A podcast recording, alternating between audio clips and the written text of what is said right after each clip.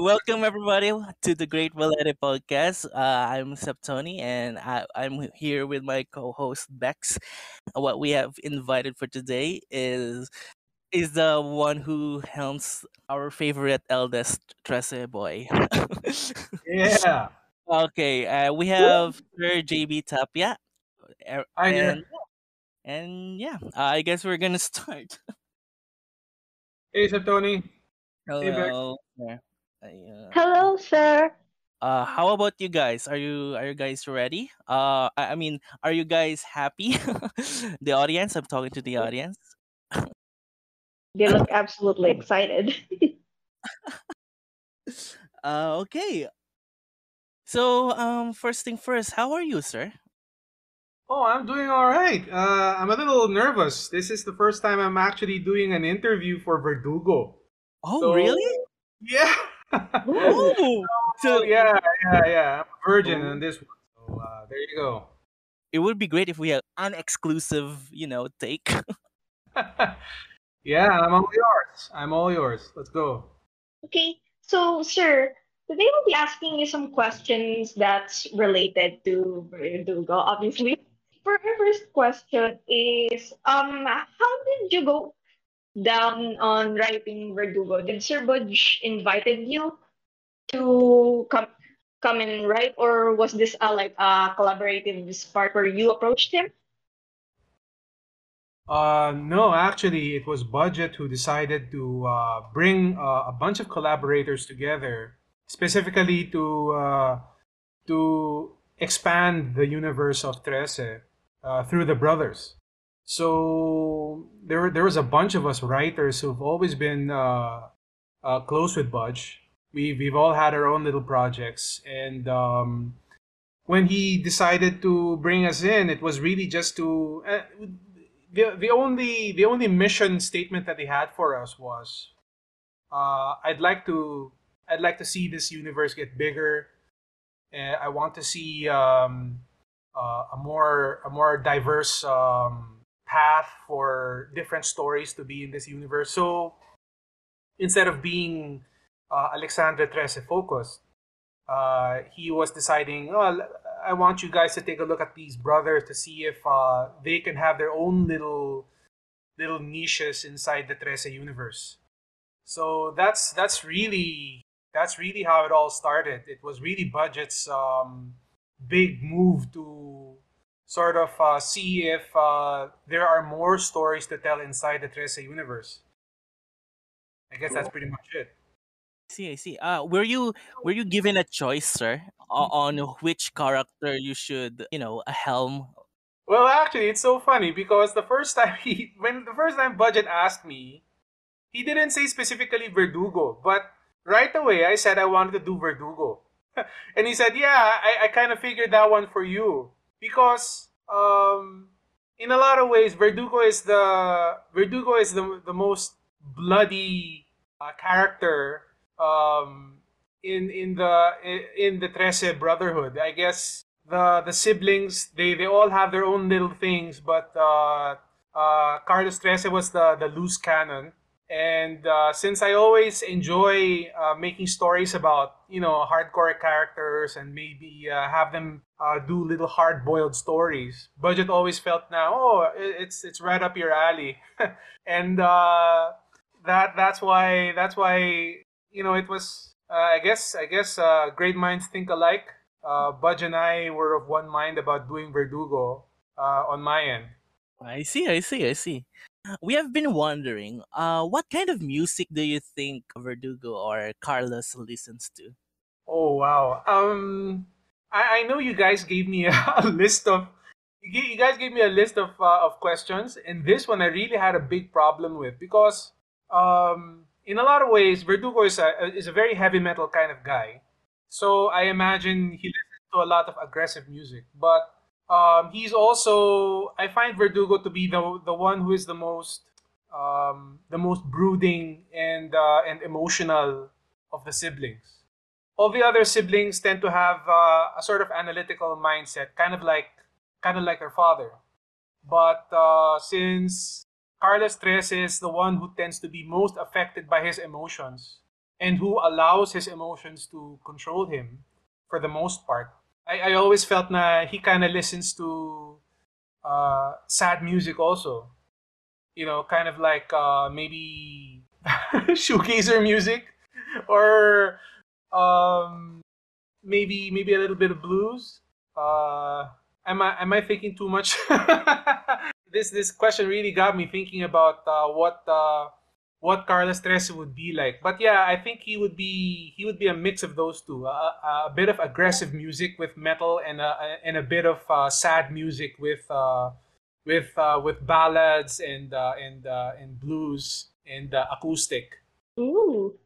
So sir, Yes. Um, um, since you did say he listens to like sad music, do you think he listens to I don't know emo like you know sex sensories and stuff like that? Well, I would say emo. I suppose because uh, he's uh, he's a millennial. He's uh, I suppose he's somewhere in his mid to late thirties. So uh, yeah, I, I suppose he would listen to emo, even though me personally I don't listen to emo. But yes, it would make sense for him to listen to that. Um, but uh, since since all the all the Trese siblings are kind of old souls, um, I, I, I imagine he would listen to a lot more of the 80s and 90s stuff because he's um uh, I guess he, he's a little bit more uh, more up my alley, being a being a Gen Xer. At least that's how I imagine it. Okay. So, sir, um, next question. What kind of cigarette brand do you think Carlos likes? Because we saw him like smoking at the end of Takutan. So, um, what do you think brand does he does he smoke? Marlboro Reds all the way. Yeah, the local kind. The one that ta- the one that tastes like newspapers. Yeah, I mean, um, I always imagined uh, Carlos Trese to be the kind of guy who would um, smell like cigarettes all the time because he's he's kind of a he's kind of a, uh, of a of a chain smoker. At least that's how I imagined him to be. Because he's uh, cause he's such a he's such a guy who wears his heart on his sleeve, so he can't show agitation or anxiety. So he he shows it by smoking a lot. But yeah, it's funny. The I, I know you guys were talking about that uh, that one particular panel where he was smoking I wanted him to smoke a lot more in the in the story, but I was just afraid of uh, I was afraid of what Budge would say because um, oh, I mean smoking is such a is such a t- touchy subject now, and, and I know that a lot of uh, a lot of people have actually been turned off by smoking. So I was wondering if if it was a good idea to to have someone like Carlos Trese smoking a lot. So it it it was funny for me that you guys uh, that you guys saw that uh, saw that frame because it was really something that I was struggling with. It's like should I should I even draw him smoking? I, I mean, I of course imagine him to be a smoker, but I never I never wanted it to be an issue. It's just so funny that you guys mentioned it right away. You think it suits him, the smoking type? He seems like the smoking type. That that would make sense because he's smoking hot, right, guys? Right? oh no. I mean, all that stress has to go somewhere. So he's exactly. got to smoke it up. Exactly, exactly. A lot of smoking and a lot of coffee, I imagine. Next question, sir. Between the four treated tribes in of Aswang in the Great Balete trade trials, um, was the Papanis a part of it? Because um, one of our admins, Bopin, is that because Yes, actually, um, you're you're asking about the four rebel, the four the four trader tribes who attacked yes, the Balete. Yes, sir. Yes, sir. Was Bangis was Mabangis a part of it? Okay, this is a this is a tough one. When when when I saw this question, I, I had to ask Budge about it because uh, this is a definitely a continuity question. And um, when when Budge and I discussed it, the whole discussion um, revolved around the timelines.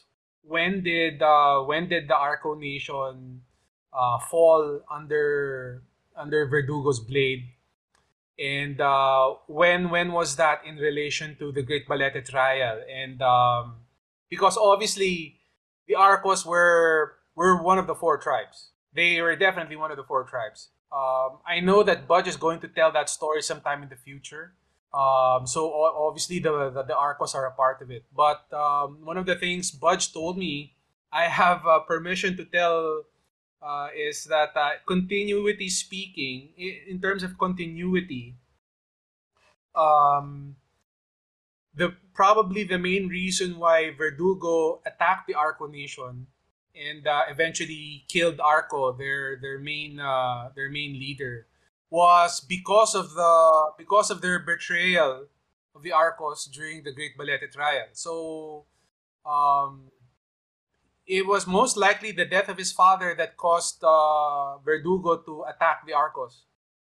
The, I'm sure there's gonna be a story for that in the future. I'm gonna I'm gonna leave that open for Budge, but um, that's definitely uh, I think I think you can definitely make the case that uh, the Arcos are one of the four uh, one of the four traitors, and that uh, their attack of the Balete tree and uh, the subsequent death of uh, of Anton Trese was the reason why Verdugo went off the deep end and and faced off against the whole Arco nation himself.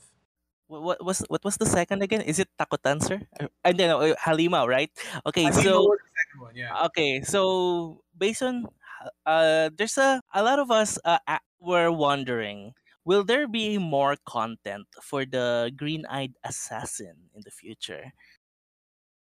Yes, most definitely. Um, for the most part, um, Halimaw is a setup for the third book. So practically all of the characters that you saw in uh, in Halimaw are gonna be there for the third book, which I'm currently doing right now. So the their, their stories are really fresh in my mind because uh, I, I'm in the process of uh, of laying out the pages. So work, work, work. yeah, and and the Green Eyed Sister is definitely gonna be there, although um of course, there will be varying degrees of uh, how much of her is going to be there, if she's going to be a central character or not. Um, I'm not gonna, I'm not gonna, I'm not gonna uh, expose that just yet. But uh, yeah, she'll definitely be there for the third book. This one's a little more of a sensitive question, but we know that Trese is usually bases some of their stories from real life events. So the question is, where did you get the inspiration for Teresita Sala's case in Takutan? Well, it's um, I wouldn't say that there's a specific story uh, or a specific um, news event that uh, that was a direct um, direct basis for Teresita Sala's uh, main character, but um, definitely uh, I felt that her story was was ubiquitous enough that um, when if I mention her, that people would be like, yeah, there are there are people like that all the time who fall through the cracks. I mean, there's always uh, I've I've always felt that the Arcos were, in a lot of ways, they were, I guess they're they're a symbol of the the predatory rich how uh, how certain people use their money to feed on uh, to feed on people who want to be part of their circle. I mean, not to turn it into a, not not to turn it into a class war or anything like that, but definitely there's been a whole lot of those uh, where you have uh, you have these uh, people who find themselves wanting to be part of these parties, wanting to be part of these uh, these in crowds and everything, and they find themselves saying yes to things that ordinarily they would never agree with. And I felt that Teresita Sala was uh, was an example of that. She was uh, she was one of those people who fell through the cracks, who just wanted to fit in. They just wanted to be liked, and they wanted to be part of the crowd. You know, so there was no specific uh, there's no specific news, but uh, definitely I felt that uh, there's a there's a lot of those. Okay, okay, yeah, it's her story is pretty tragic um we we've seen that uh we've seen Carlos uh be friends with Sipul and the gang, Dolphy, Ting, Bantay, and Metalero. Will you ever feature them and explore their dynamic? That's actually something that I need to discuss with Budge for the future because one of the main things that we discussed in terms of the bloodline stories was that we wanted to make sure that we weren't uh, doing something crazy with continuity that uh, Budge would have a hard time dealing with down the line. Uh, and uh, and Bantay and Sipul and all those people, I'm sure that they're going to be useful in the future, uh, especially for the Great War, uh, with um, with uh, with with the big bosses that uh, that Budge has in store. So I didn't want to touch on those uh, on those characters. I'm sure like I'd love to because uh, it, it's uh, it's a great uh, it's a great way to expand the story of Verdugo. That these people would be something that people that he would consider his friends. But we decided not to delve too much on those characters first because um, the whole point of uh, the Bloodlines uh, anthology is to expand. So instead of uh, instead of delving deeper and getting deeper into the characters that we already have, we wanted to expand outward to see if there were more things. That's why the Arcos are a part of that. The the different the different uh, aswangs and the different enemies that are that are the the the coterie of villains that uh, that Verdugo faces Green Knight Sister, all those all those people. There are they are characters that are they are new characters, so that uh so that we'll you know we can expand on the universe. But I think sometime in the future, when when we feel that uh, the the universe has expanded enough, that's when we'll start making connections inward towards all the other uh, characters that are already in the books. But me, that I think that's sometime in the future, but does Verdugo or Carlos have a stronger connection to the souls that have turned into weapons? Actually, there are uh, there's uh, there's a specific uh, there's a specific uh, plot point in uh, the storyline of the third uh, of the third book eh, where Carlos uh, has more direct uh, direct discussions with uh, with the souls in the weapons of course, obviously, I can't talk about it right now, no. But um, Budge and I see uh, Verdugo having discussions with the with the swords because the swords are kind of like Verdugo. They're kind of loose cannons, also. Diba, the way the way I the way the way we wrote them in uh, in Halimaw was that they were kind of like these warriors and uh, and uh, they're just like they're exactly like Verdugo. They're bloodthirsty. They're kind of uh, they're kind of wild, and they're they tend to go off the deep end also. So, uh, in a lot of ways, uh, Carlos feels a lot of uh, connection. Unlike say Sinag and uh, and and uh, and Alexandra, where they, they they share more of a they share more of a close connection and more of a bond the the bond of uh, the bond of Carlos with uh, with the two swords is more like killers telling each other, "Come on, just do it. Just just kill them all. what are you waiting for? Just do it." Parang they're they're like goading each other on. The that's what the that's what the souls that are in uh, Parusa and Sentencia are. They're, they're they're pretty bloodthirsty too, just like Carlos. Ooh, okay. So speaking of his swords, Parusa and Sentencia, have you ever thought of their origins? Obviously have an idea of what they are, and uh, I've already mentioned that they're kind of they're kind of uh, they're mandirigmas obviously, uh, and they're they're a little closer to they're a little closer to Carlos Trese in terms of their demeanor. They're very much like Carlos in the sense na they have high they have a high morality. It's like they they're they're very black and white we we will we will eventually show them, but um, I don't want to get into it too much because there's a whole there's a whole lot going on in book three. uh, but yeah, Parusa and Sentencia definitely they'll they'll have uh, they'll have more no they'll have more they'll have more of a storyline in the future. What is your favorite panel you drew in each issue you've created for the for Takutan and for Halimaw? Oh man, for Takutan, it, I I love that one scene where um where Carlos Trese was talking to the boys uh on the on the on the phone. So you saw that look of uh that predatory look on his face when he was saying say hi say hi to your mama for me. and uh, and they said "Mama." That that that scene for me was that was amazing because um, well, you know me, I, I I've always loved doing facial expressions in my in my comics.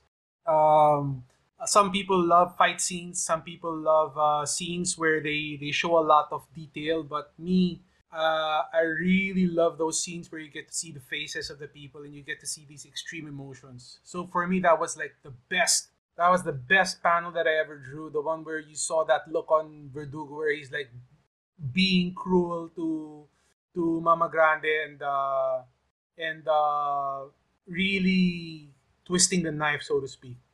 And uh, for Halimaw, actually for Halimaw, I, I love that scene where where Green Knight's sister cut off the cut off the head of ano of uh, the, the the main alpha of the of the Mabangis. Uh, that was really something that uh, I, I was really proud of because that was the most technically difficult drawing that I've ever done. So it was really more of me as an artist because all my life I've, I've always been a, a writer.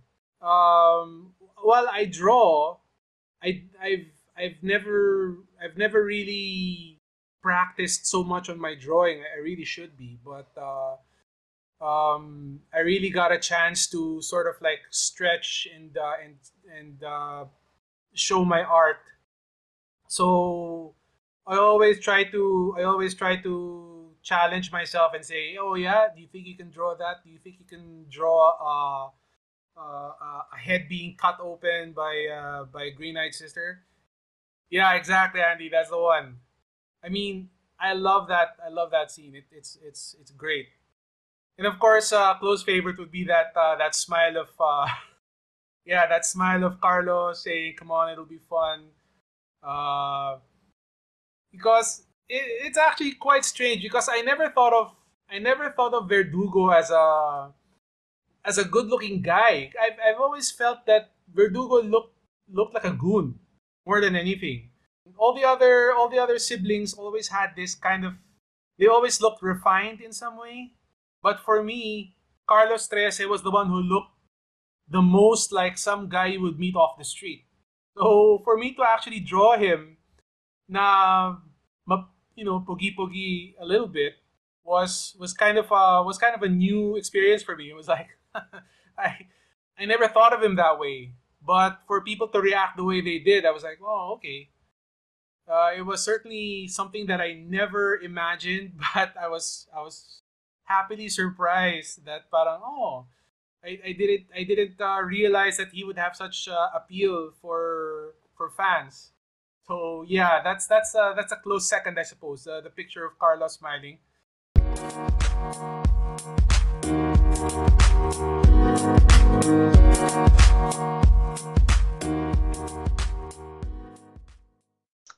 Which character from the comic or the uh, anime, whether it's a hero or villain, would you want Carlos to fight against?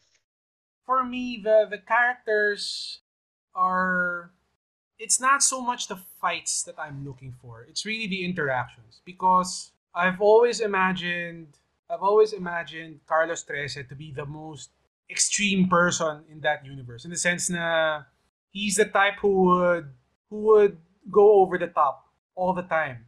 So much so that uh, you know his his youngest his his youngest sibling uh Alexandra would she'd be scolding him all the time. Parang why why do you keep going over the top all the time. Parang you're you're you're too much all the time. So I always imagine that uh, who would be the character that would bring that out of him, that most extreme version of himself. And uh, you know, I've always liked. I mean, Talagbusao is, is is really big. Of course, his character was way bigger in the anime, uh, but eh, in a in a way, Talagbusao is, uh, is way too overpowered for way too overpowered for Carlos Trese because Carlos Trese doesn't have the he doesn't have the spells, so to speak. He's not a babaylan. So I mean he knows some spells, but he's not he's not a spellcaster per se. So in a lot of ways, parang Carlos Trese is more of a street level guy versus his sister. Because his sister is really in a lot of ways she's like the sorcerer supreme. She handles cosmic enemies and uh, that's that's different versus Carlos Trese, who's more like I deal I deal with uh, street aswang, you know, aswangs who who kill innocents, aswangs who who stalk people at midnight, you know, that sort of thing. So in a lot of ways, I don't see him fighting any big heroes or villains. If he was in 13 Stations, would he have murdered like the entire restaurant that was feeding on what it, on? That that's that certainly would be his style, because um, I've always felt that that's the main difference between Carlos Trese and Alexandra Trese. Alexandra Trese wants balance. She understands that the Aswang uh, deserve to have their their little piece of the pie. Uh, the whole point of the, the accords is so that everyone will you know will live in balance and be able to live together without without having to kill each other. But Carlos Trese is the, the absolute opposite of that. He wants all Aswang to be destroyed. So he's a he's a real terrorist if you if you really think about it. Uh, in fact, I don't see myself I don't see myself in uh, in Verdugo at all. I think he's the most extreme character uh, that I've ever that I've ever um, uh, described in a story. Because in a sense, he's he's uh, in in another way, he thinks that only humans should live. So every encanto, every he has a kind of um, hate hate relationship with those with people like that. So unlike unlike uh, Alexandra, who would who would uh, deal with uh, with all sorts of encantos, he's the type who would be like, well, just kill them all, let God sort them out, and um, that's why that's why I really like the character. I really like the way he's like this um, total opposite of uh, of Alexandra. So I really have something in mind, but I don't know if should should mention this because this one is going to be a little more inter more interesting. I was thinking what would have happened and if he would have met, he would have met Jay Jay Gerson, you know, the guy that hunts hunts down Encantos as tro- trophy since they're both hunters in a sense. Well, um, I'm not familiar with with that character, but I will say this. Um, there's definitely I I'm definitely moving somewhere with uh, with the character of Carlos Trese. I, I want him. I don't want him to be a a, a black and white character, because um, in a lot of ways, all of the that, that's what's so cool about the Trese universe. It's that there's no such thing as absolutely good or absolutely evil when it comes to these people. I mean, even the Aswang have their place in the sun. And see see Carlos Trese is like he's like he's like the enemy of all that. So I really feel that uh, for for Carlos Trese to eventually be uh, put somewhere in that universe and to act interact with other people in that universe, he has to change in a significant way. So we're we're already thinking about uh, about the story in terms of how he's going to grow as a character and how he's going to change his morality in, in a way that would uh, help him to sort of navigate being the the famous brother of uh, Alexandra Trese, who happens to be the the one who's supposed to enforce the accords. I mean, in that case, he's like the main enemy of uh, of Alexandra Trese because they're their goals are opposed to each other, which is kind of funny. So yeah, there there needs to be a change, and book three deals with a lot of that. Okay, so next question: Does Carlos have a day job? Ooh, I mean, that's, gonna... that's a good question. yeah, I mean, he has to like eat, right? Yep. Yep, we, we need we need to know. Does he even use human currency? No, I don't think he does because um, I was thinking about it. For someone who deals with, uh, who someone who deals with with the with the underworld so much, I really have a feeling that he's more of a he's the kind of guy who would harvest. you know what I mean? I think I think he's the type of guy who would harvest uh, Encanto stuff. Like he would kill Encantos and then use their bones and sell them in the black market. He's that he's that kind of guy. Basically, So- a looter. Yeah, I, I think that's what he is. I think that's what he is. I think that's where he makes his money. He he kills aswang, he takes their bones, and he sells it to the highest bidder. Parang that's how he he barters. He barters magical items to other to other people. Like for example, okay, mermaid bones. You need you need mermaid bones. I just killed a mermaid the other day. Here, I have some. So have, that's what Carlos is. So that's what that's what I mean by the. I mean, it was kind of a joke using the whole purse thing, and and it's so funny that people saw it as him making purses. But that's the truth. That's the truth. There, he he actually he actually sells those items because there are people who would buy that stuff. You know, there there are people who would use them for spells. There are there are different encantos who would use them for their for their oracion or for whatever. So I imagine that's what he does. Or for example, he goes to Metalero and he goes, "Oh hey, are you are you ano, are you in in in search of uh, some holy iron? I I just I just uh, I just happened to find some stashed away by these aswang, etc. etc." So he's that kind of guy. He's he sort of uh, steals from Encantos and then he sells it to magic users all over the place. In fact, I imagine he also sells to his sister because his sister needs all of those raw materials. so yeah, coin purses for sure. He makes those things. Doesn't Alex question him where he got those stuff? It's it's the it's the whole it's the whole uh story of uh the eldest versus the youngest. It's like she disapproves, but he's like, "Who you to talk to me about that? I'm your brother. I'm your I'm your eldest brother." Oh. So it's like it's like you have no right to you have no right to talk to me about my business. So it's it's kind of uh, I've always seen that to be their relationship. They're kind of uh, always always I mean you know they're they're always uh, looking down on each other's business because he hates the fact that she has to that she has to have balance with the accords, and of course she hates the fact that he's such a he's such a terrorist and he and he's so bloodthirsty when it comes to dealing with uh, with Aswang and, and all of that. So there's a love hate relationship there. So yeah, I imagine I imagine see see um Alexandra would be like I, I can't believe you you're still doing that. And he'd be like, uh, mind your own business. You know, I, that, that's how I imagined him to be. Um, speaking of uh, Alexandra, which is his youngest sister, uh, which sibling is Carlos closest with? Uh, who, who do you think is the one he is close with in his siblings? Oh, it's Alexandra for sure. I mean, it's the one Really? person you love the most is the one person you hate the most. I mean, isn't that always, Uh, Aw. right?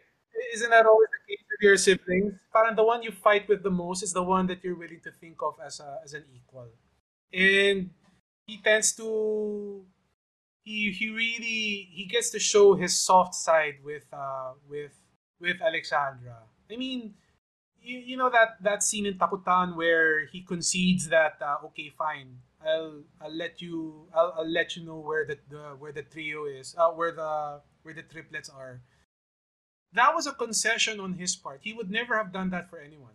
Aw. The only person he would have ever uh, done that for was Alexandra. The the fact that she asked him and he said okay fine. So that's really that's really their thing. Although you know, nga, like I said, it's a love hate relationship.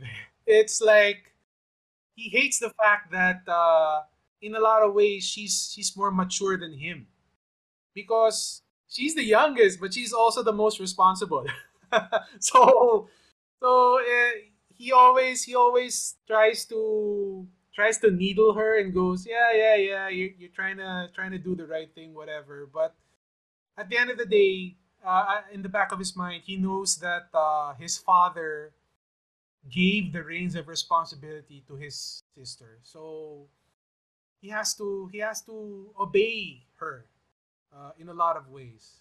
So um, it's it's a it's an interesting relationship because I have the same I have the same relationship with my own younger sister. It's like, yeah, we we we make fun of each other, we fight with each other, but at the end of the day, I would I would be her biggest protector. So that's that's how I see their relationship, Alexandra and uh, Carlos. I do have a follow up, sir. Yes. You've mentioned about Alex, right? What does Carlos thinks of Sinag? Oh boy. Well, since he never since he never really got to see her, and that Sinag has always been with uh with with with Alexandra, I I figured he never got a chance to sort of deal with her. Because um like I said, uh in the case of in the case of Parusa and Sentencia, um the souls inside those two swords are very much like Carlos. They're like his best friends because they're all bloodthirsty like him. And that's why they understand each other and it's almost like they have a symbiotic relationship. It's like they talk to each other. But I don't think he has the same relationship with Sinag. He, he probably he can probably sense the spirit inside, but he can't talk to her. Not the way not the way Al- Alex can. Cause um the it's a special relationship between the two sisters. So they're the only ones who understand each other in a in a very deep way that they have conversations with each other. I don't think I don't think Carlos can do that with with Alex uh, with no with Sinag. Will a Trese sibling, aside from Alex, be featured in a future Verdugo content? I think so. Um, it's really just a question of, uh, like I said, if uh, I mean we never really mentioned it this way, but I imagine the way it is right now for us is it's like phase one. Phase one is expanding. We're just trying to create as many avenues as possible for stories to be made. And once we're done with that, phase two would be making connections between the new content and the old content so that the so that the universe can become stronger. So that's uh that's that's something for the future. But definitely I mean it has to. It has to uh, it's so funny because we didn't get to see so much of uh, Alexandra Trese in Halimaw, and I miss that the most because I really love the I really loved writing the the relationship between Alex and Carlos in in Takutan. I, I, I love the I love the interaction that they had the the brother and sister dynamic. It's what I missed the most when it came to Halimaw. Halimaw didn't have that so much. So I, I hope to be able to do that with all the other brothers in the future. But we'll see. We'll see. That really depends on Budge and how he wants to move forward with uh, with uh, with the world building. How do you work out the world building in the Verdugo series? Do you like keep a lore bible for Aswang abilities or like a notebook? Oh. Um no, my my lore bible is Budge. um I just whenever whenever I, I'm thinking of doing something, I'll just ask Budge, hey Budge, do you think this works? And Budge is the, the kind of guy who'd go, No, an issue so and so they did this, so no, that don't work out. And he'll Budge is like that. So he's he's my lore Bible. Um as much as possible, I don't like I said, there are phases, right? In phase one, um Budge is like expand. I want you to play. I want you to I want you to see how far you can go with this world. I mean, how far can you go with the Arcos? Are the Arcos like this amalgamation of different uh, aswang? Uh, it's not just one type. There, I mean, yeah, sure, the Fisher folk aswang are one type, pero I think the Arco nation is not one specific type. There are they're a group of aswang that are sort of related to each other, but not necessarily biologically. It's really more of like a political connection. So um, that's something that we can explore. Like for example, see Mama Grande and her and her people, they're they're more of rich, uh, a rich enclave that controls uh, that controls politics behind the scenes. Uh, they're they're a very powerful family. They're not like your typical aswangs, who sort of like are in ground level and actually just love feeding off of people. They love feeding off of people in a political way. So those are those are things that we're expanding with and, and trying to see how far we can go. And uh, eventually, we're gonna move inwards and try to shore up all those things. But uh, that'll that'll be in the future. Right now, it's just Budge's like just go play, just go and play. Let's let's make it a playground. Let's uh, let's see how far we can go with all these things, and then we'll figure out later how we can make the connections to all those other things.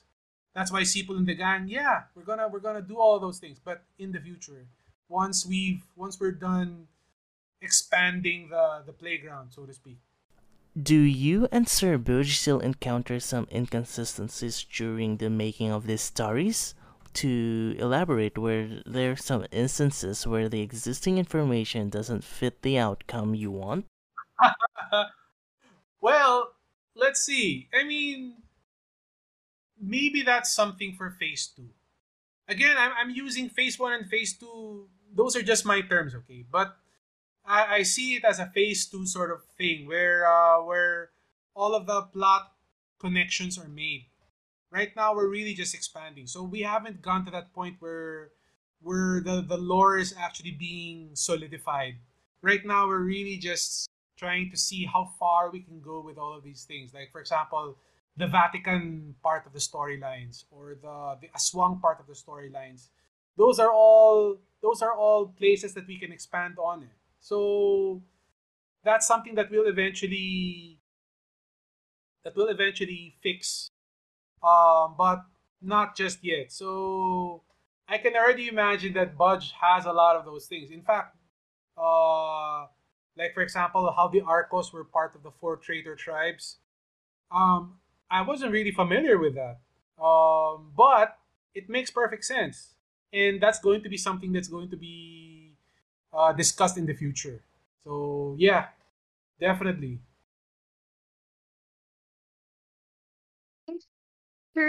So um, next question: If, if you ever met Carlos in, in real life, would the two of you get along? Not at all.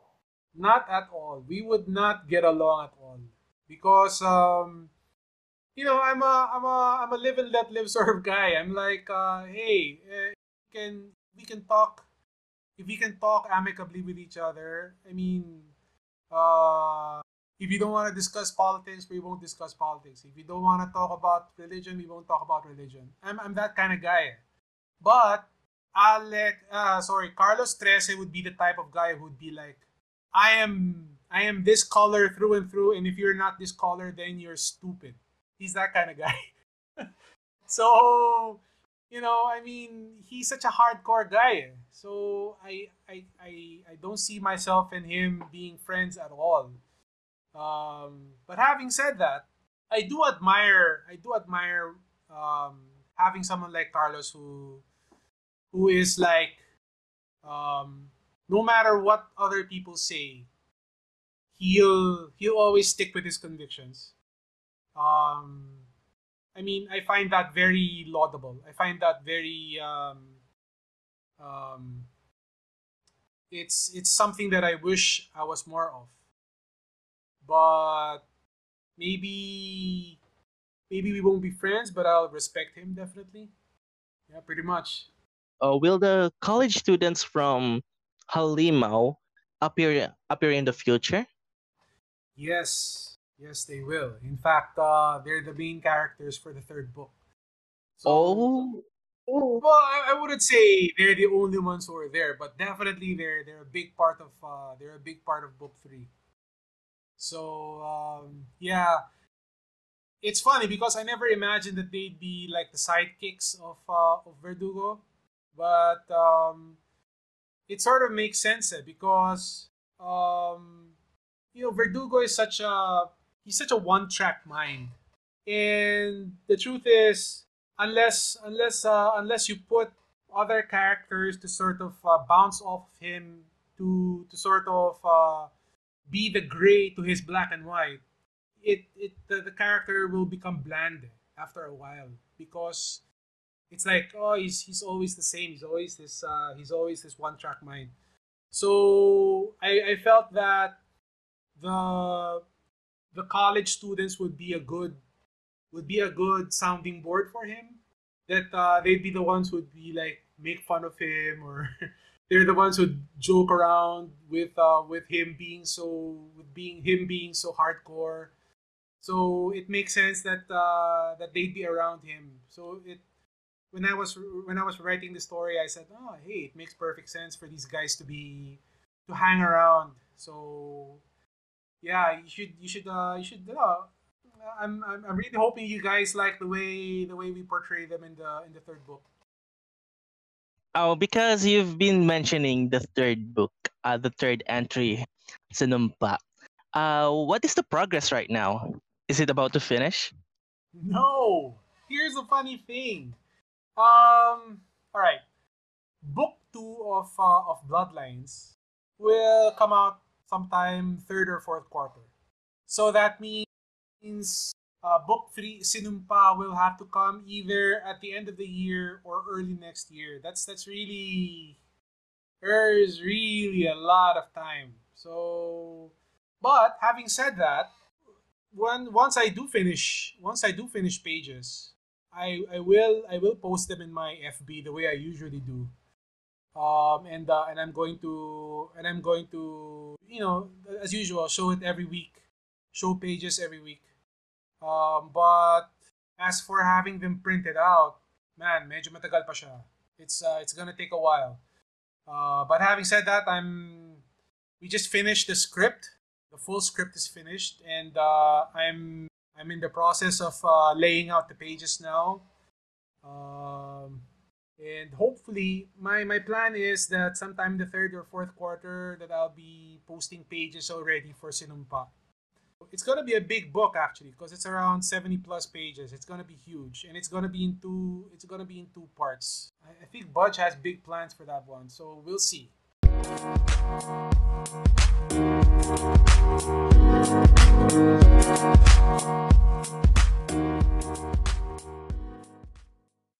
Starting from now on, we're gonna ask Forster about his personal life. Oh, no. Okay. Okay. So, um, sir, are there media like books, comics, video games, shows that inspired you in writing Verdugo? It's funny, but actually, all of the books that I that was really reading were all '90s books. Those were books that I enjoyed as a kid, like um, uh, Batman Year One. I, I read a lot of uh, Daredevil Born Again. So I, I really enjoyed those books because they they show the kind of storytelling that I really wanted to do, which is kind of not get too caught up in not to get too caught up in uh, in in writing dialogue, but to just have the story become snappy and, and keep moving forward the way it does with manga. That's what I love about manga. Manga, the pages go go by so quickly when you're reading through it. So that's what I was hoping for doing Takutan and and Halimaw. I wanted to do something that read fast.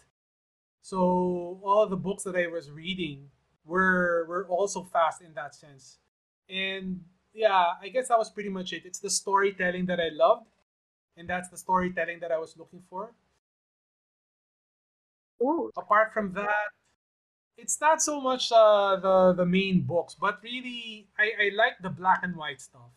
The noir stuff was really something that I really enjoyed.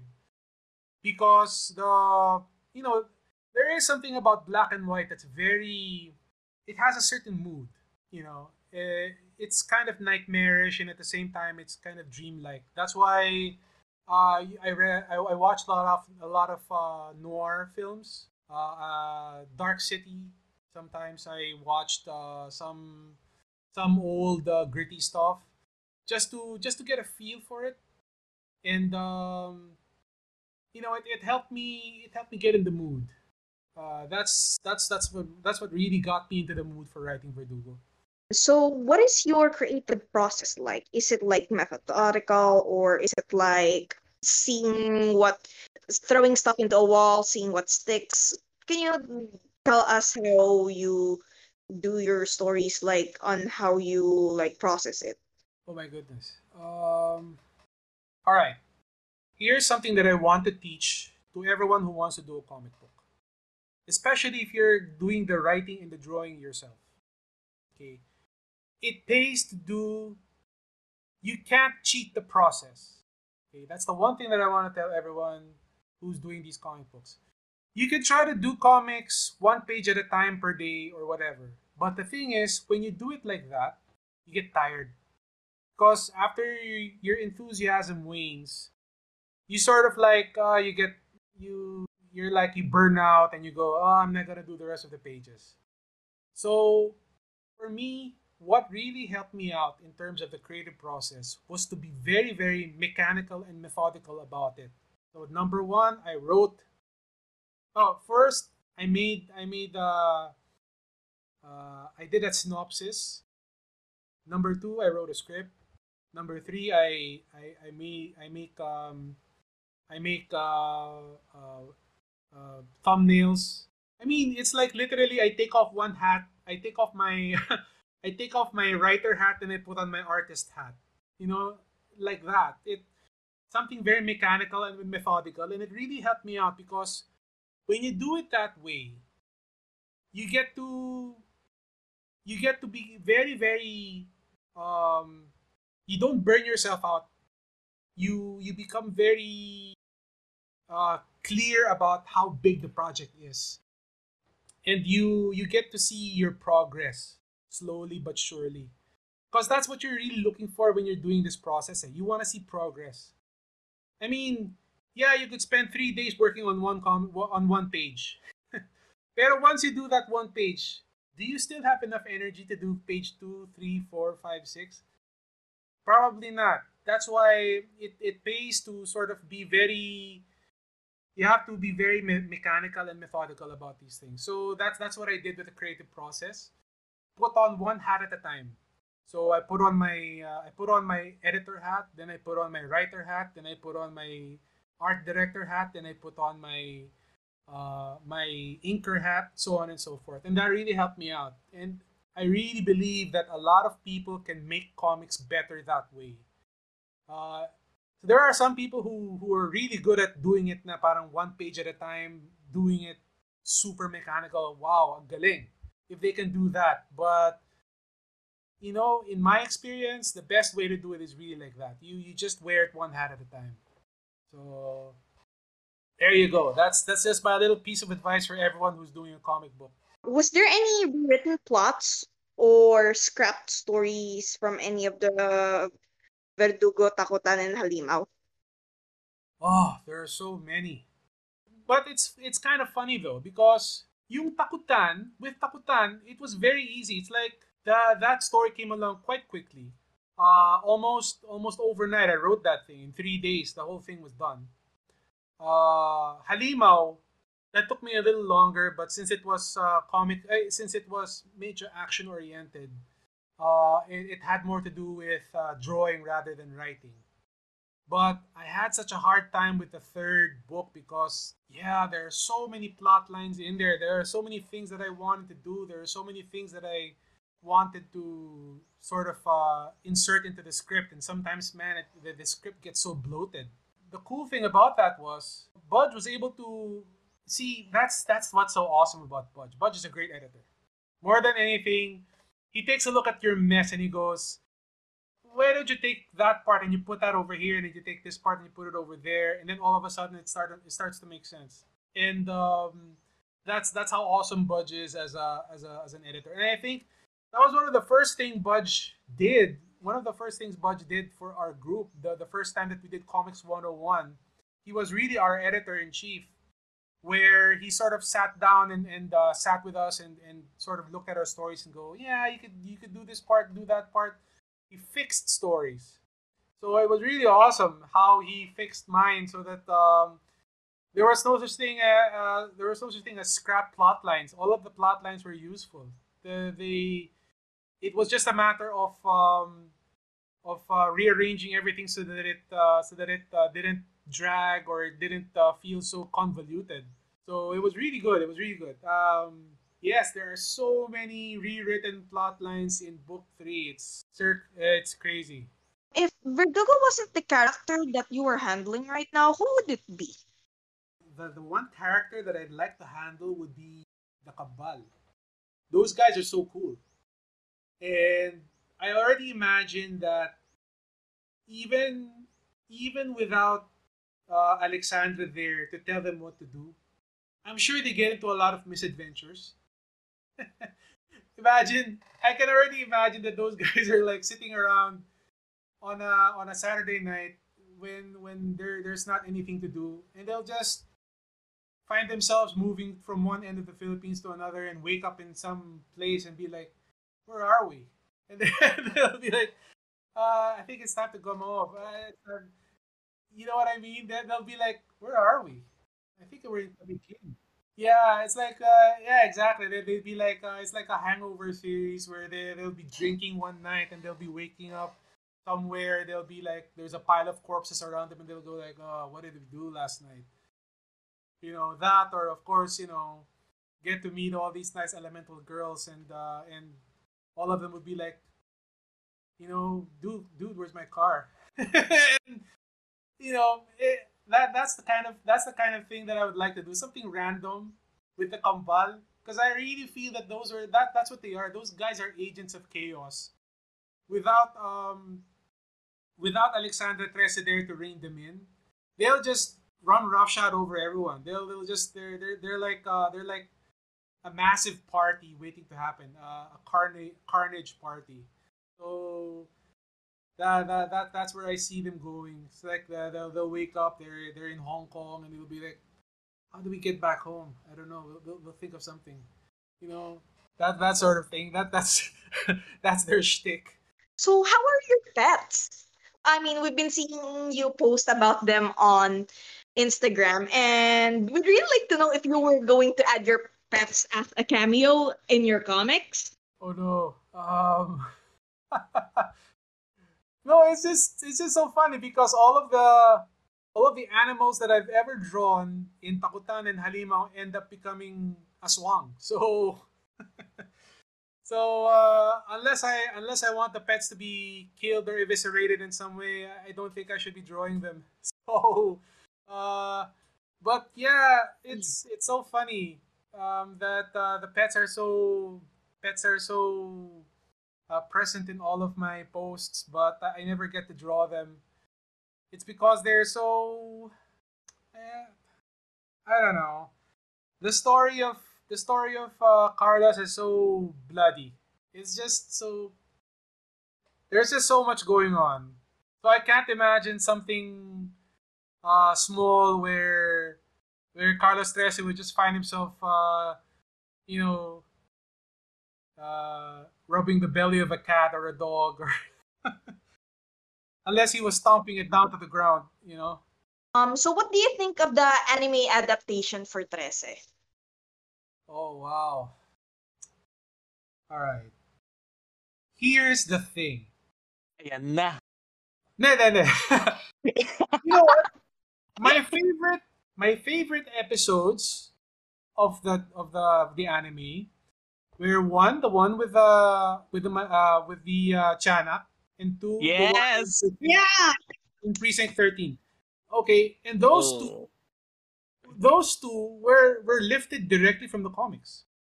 So it goes to show you that the stories of Budge work as is. The problem for me was that with the animes, they were too they were so caught up in trying to make the story have like a bigger arc.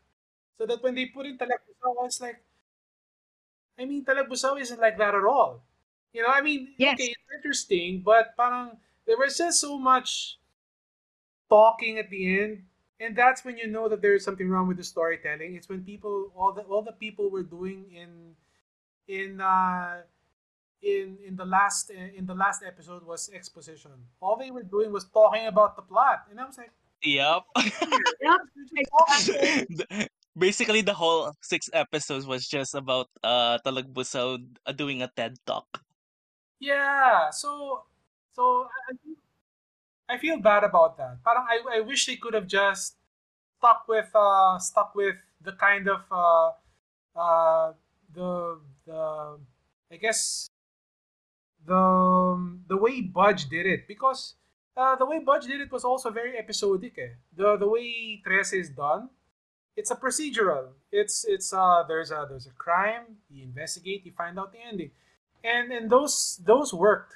All of those things worked. All of the stories with uh with uh, where the story where the storytelling of Budge was intact, they worked. So I just felt bad about that. Parang parang feeling ko you guys overdid it. You could have just stuck with what Budge was doing, and that would have been fine. That would have been just fine.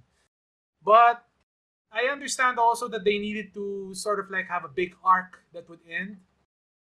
Um, so I guess those are those are the vagaries of trying to come come up with uh, come up with a with a whole storyline for for Trese. Um, so yeah, I understand. I understand. Uh, they, they they have their own little thing going on also they, they wanted it to start and have an ending. So i guess i guess they had to do it that way also. But yeah for me for me the whole the whole thing was uh, I wish they could have done it that way. Because the one the one where all the story the, the all the storytelling came from Budge's stories they worked. They really worked very very well. So sana sana they could have kept it that way. Anyway that's just that's just my two cents. Yeah that's great. Yeah, I kind of agree with that. Talagbusao talking a lot. I mean, that was like 11 minutes. Do you know how long 11 exactly. minutes? Exactly. It was it was too long. It was just too long. Yeah. Okay, so um, next question: Is there other comic books or books that you're working on aside from Verdugo? No, not right now. Um, the the you know, just to just to let you guys know, um, as a freelancer right now, I'm kind of, you know, I'm I'm kind of, uh, if I'm not doing anything, I'm doing the comic book. So that that's that's how everything is right now. Everything is on or off depending on what kind of work that I'm doing. So, uh, I don't want to do anything else if I have Verdugo happening. But at the same time, I understand that. Uh, the only way to get better with your craft is to just keep doing work. So man, man there's a lot of that. Uh, I, I wish I could do more comic books just to just to hone my craft, just to get better at this. But um, well, we'll see. We'll see how it goes. Uh, but right now, no. There's there. I'm not doing any other comic book right now, except for except for Sinumpa, and I guess that's a good thing. Which celebrity do you want to portray Carlos? It can be a voice actor or a or a live action uh actor. well, I mean, obviously, there's a bunch of tough guys out there who could play it, but um, uh, ah, Mon Confiada, that's nice. I like him too. Pero I mean, obviously, you're gonna have to get some kind of some kind of tough guy who who does ano, who does um uh those those kinds of characters. Man, I really can't say. I really can't say. But uh sir, do you have a voice in your head that sounds like Carlos? What what does he sound like? Oh man. Oh, uh, uh, I know you. I know you guys uh, gave me this as a question, but uh, until now, I really couldn't imagine it because the, the truth is, I do I do voices. I do voices also. I, am a I'm a VO I'm a VO talent. So what? Sometimes I sometimes I, I voice guys, but don't ask me to do him, okay? no, sir. Not... We, we want we want it, sir. no, no, no, no. I'm not. I'm not that guy. I'm not that guy. Oh man. Wow. The fans are the, the fans are crying oh, right now. God, I mean, of course, I'm a big fan of Kevin Conroy. I've always liked that version of uh, of Batman. So I, I always like that that version of him. But of course, that's not him. Eh. He's not. He's not that kind of guy. Parang for me, Carlos Trese is more of a I'm not gonna do the voice. I'm not gonna do the voice. No, no, no. Um, children, uh, settle down, settle down. no, it's hard to say it. It's really a tough question because si si Carlo he he's the kind of guy who has this quiet calm that when he talks, it's like he's getting ready to hurt you. So he it's like that um ah, remember that movie Get Shorty? Uh when uh when John Travolta's character was trying to describe what kind of a voice is the tough guy voice and the guy said no no no no no. The way you say a guy with a tough guy voice is he's calm and he doesn't care what you what you do or say. And that's that's what i think the voice of uh, of carlos Trese has to be. He's calm and he looks and he sounds like he doesn't care whether you say anything to him or not. He just says it. And uh and that's what's scary about it. You know? He kind of says it in a monotone. So but but don't ask me to do that voice because i have no clue. Ah, is it a deep voice? No it's not a deep voice. I, I don't think i think carlos Trese is kind of a you guys put me on the spot here because i really can't is he henry cavill something like that Ooh. Yeah, so sir, uh we're gonna head into another segment where we're gonna ask five people from the audience to ask you a question. Is that okay? yes yes please Okay, sir. Okay, so uh guys, hey someone's asking sir nagluluto po ba si carlos sige. Yeah, that's that's our first question. yes i think he grills mga iso iso the one he kills, he just took parts from that creature and cooks it. Oh yeah, for sure. I mean, obvious, diva. Obvious that the guys, you know, he, he- the guy loves to chop things up and just put them in a grill, man. That's it. That's him. Base that's basically his uh herbal medicine as well. yeah, exactly. He's the type of guy who would burn stuff, you know, and he's, and he's like, oh, but ni tostado. It has to be tostado. You know, that's the kind of guy he is. okay, sir, uh, may I ask a question? What do you think about Tapia's portrayal in the anime? It was great. It was great. Of course, it's it's nothing like me. It was so funny that I found that there were so many people who who had who had the had the thing he had a thing for him. I was like, oh, which is so funny because there's no one else named Tapia anywhere apart from Miss Tapia, and this is the first time that I've actually heard of a Tapia in in uh, popular Filipino culture. So I was really so so proud of it. Ah, finally, no more Miss Tapia. And uh, and here and here he is. Here's uh here people going, oh, we love him, and, and I'm like, that's that feels strange. That it feels strange. people saying, oh, I love Tapia, etc. And I'm like, great, I guess. Actually, uh, there, sir, sir, what do you think about his scene on the on the fourth episode when he rescued uh No, he, he, he went there's a Yeah. scene that he brought a shotgun and shot the zombies. What, what do you think about that scene? Oh, that was awesome. I loved it. Because uh, actually, uh, Bo Guerrero, who is is is a, is a good friend of mine. So the whole idea of Guerrero and Tapia together, that was great. and uh, I just uh, he, he he really had a nice he had a, he had time to shine. And that's that's what I loved about the anime. That I think the I think the the portrayals of Guerrero and Tapia were were very nice. I like the way they I like the way they fleshed out those characters. And I liked how they had their chance to shine uh, in all the episodes. Uh, even that whole part about uh, them making fun of uh, making fun of the kambal and uh, you know them wearing uh, wearing suits and everything that was great. Sir, besides coin por- purses, gumagawa din ba ng ibang merch si Carlos? He makes he makes eye necklaces. So yeah, that's part of it, I guess. Okay. Uh now for the next question, um what are Carlos' other hobbies? Sir. Oh wow, that's a good question. Carlos's other hobbies. You know what? I think he loves fixing his swords in the in the in cutting up wood. I think that's the type of guy he is. He's the type of guy who he makes knives for you know, he sort of like he he makes little knives for himself and then he cuts them up into he, uses it to to to do woodworking cuz he imagines he imagines doing that to Aswang. I guess you know, cutting them up.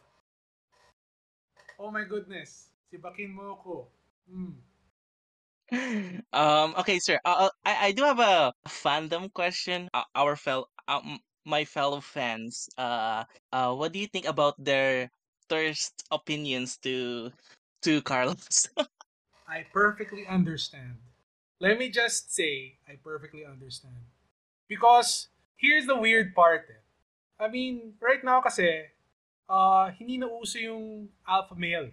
Right? The whole, the whole alpha male, Carlos Trece, silent but deadly type, hindi na siya uso. There, you don't see that anymore. That's why all of a sudden, when when when when when we decided to portray him, there is this whole bunch of people who said it's so cool because you know we haven't had that for a long time. But the funny thing is, back in the 80s and 90s, every superhero was like that. Every superhero was like a brooding, angry, silent hero who's who's suddenly going to smile and disarm you in some way. You know, the I, that's they they were all like that back then. And right now, it's just so funny because Nina uso yun. Nina uso yung ganun character. Now everyone's like touchy-feely and everyone's so nice and everything. But the bad boy, the bad boy, silent but deadly type, man, uh, I hope it makes a, I hope it makes a return in a big way. Ah, there's a nice question there. My weakness ba si Carlos Trese? Oh, that's a good question. Well, here's the thing. I think Carlos Trese is gonna be a sucker for romance. I think the, of all the guys that I know who are silent and deadly, all of those guys that I know who are like that, they they're they're shy around women. eh. That's why they're like that. the so the whole idea there is if he can find someone na pwedeng sakyan yung trip niya, who can who can actually get to understand what he's like, he'd fall for them in a big way. Feeling ko. Oh. That- that's that's my understanding. That's that uh, if we can find a woman who is just like him, or not just like him, who can complement him, because you know he is a hardcore type of guy. If there is like a, a hardcore type of woman who could match him, that would be a great that would be a great fit for him. He would fall for her in a big way. Feeling ko that's that's the big no, that's the big uh, weakness of uh, of Verdugo. And sir, do you think we'll explore that in the future? Why not? Oh, sure. Oh, ayan, guys.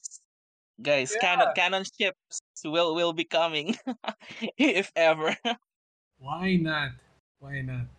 Uh, last question, guys. Do you, uh, do you have any? Wait, let me see on the pin post. Uh, sir, sir, this is a good one.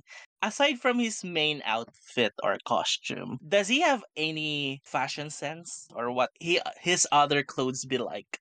I've always imagined that Carlos stitches his own stuff. Frankly, I mean, I, I, I, I I've seen I've seen the memes that people make about the whole coin purse thing, but I really believe that uh, Carlos is sort of an ascetic. He's like a he's like one of those monks. He takes uh he takes pieces of canvas and then he stitches them together to form shirts. He's that kind of guy.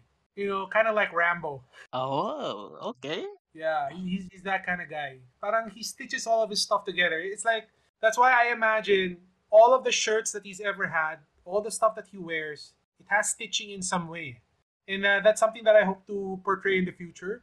That uh, every type of clothing that he has has been stitched together in some way. Because let's say someone stabs him or someone slashes him, instead of replacing the shirt, he just stitches it up. Exactly, he's a murder hobo. He's a murder hobo. That's what he is. Okay. Um. I, okay. I think that's pretty much it. Uh, sir, do you have any? Do you have anything to say to our lovely fans out here? Oh, well, I just want to say thanks a lot for having me. It was really great seeing you guys in the chat. It was it's awesome. Actually, there's one question there that I really like. Will asked that question. He said, uh, "Is uh, is Carlos a papa's boy or a mama's boy?"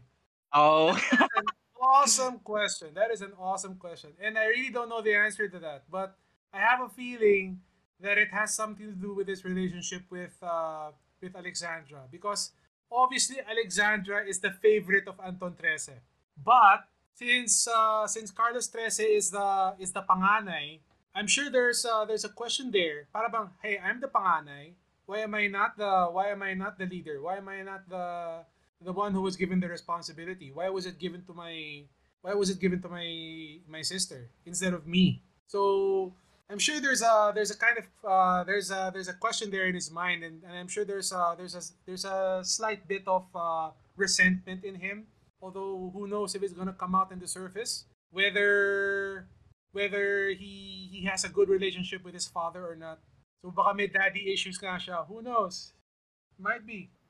so uh, yeah. Um, that's pretty much it, guys. Uh, that's all the questions that we have for now. I think.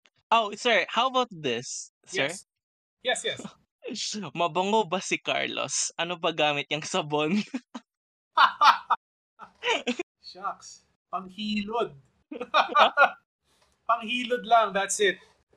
No, no, no. no, kasi ano eh, it, it would make perfect sense that he would only use a panghilod because aswang have a good sense of smell.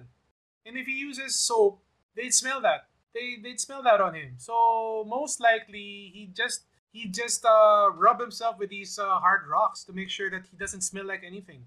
Okay, yep. That's pretty much it, guys. Uh, thank you for um, sir. If you have something to plug, eh, uh, you can say it right now. Um, nothing much. I mean, right now I'm just uh, uh wait around for um, wait around for Bloodlines Volume Two. It's gonna come out either in the third quarter or the fourth quarter. We're just waiting for people to to send their stuff to send their stuff into the to finish the anthology, and then um, hopefully I'll be done with pages by the third quarter or the fourth quarter. So hopefully you you guys will be seeing uh, you guys will be seeing the the, the, the weekly stuff happening uh, by by uh, by October. Hopefully, we'll see. Okay. Uh, October, if guys. not sooner. I mean, Hopefully. frankly, frankly, I love I love sending those out. Every time I every time I always get a kick out of uh, uh, everyone's comments, and believe me, guys, I I read all of them. It's always so cool whenever someone mentions something or when so- when someone says na ah ganito yung mangyayari dyan and you're like oh man they figured it out right away. Yeah, I'm, I'm it's always cool. It's always cool to see to see the the Trese group uh, really dig into a story and uh, and uh, and uh, tear it apart and put it together again. Thank you, sir. Thank you for joining to this uh messy podcast. no, And sorry for the difficulties as well, sir. no, it was great. Okay. So thank you everyone for coming to the Great Balete podcast. Thank you so much, Sir JB. Uh, Thank you, sir, once again, uh, for joining in. And yeah, thank you for our wonderful audience. Okay. Um, I hope you guys enjoyed, and that's pretty much it, right? Okay. Yeah. Thank you so much. See you guys.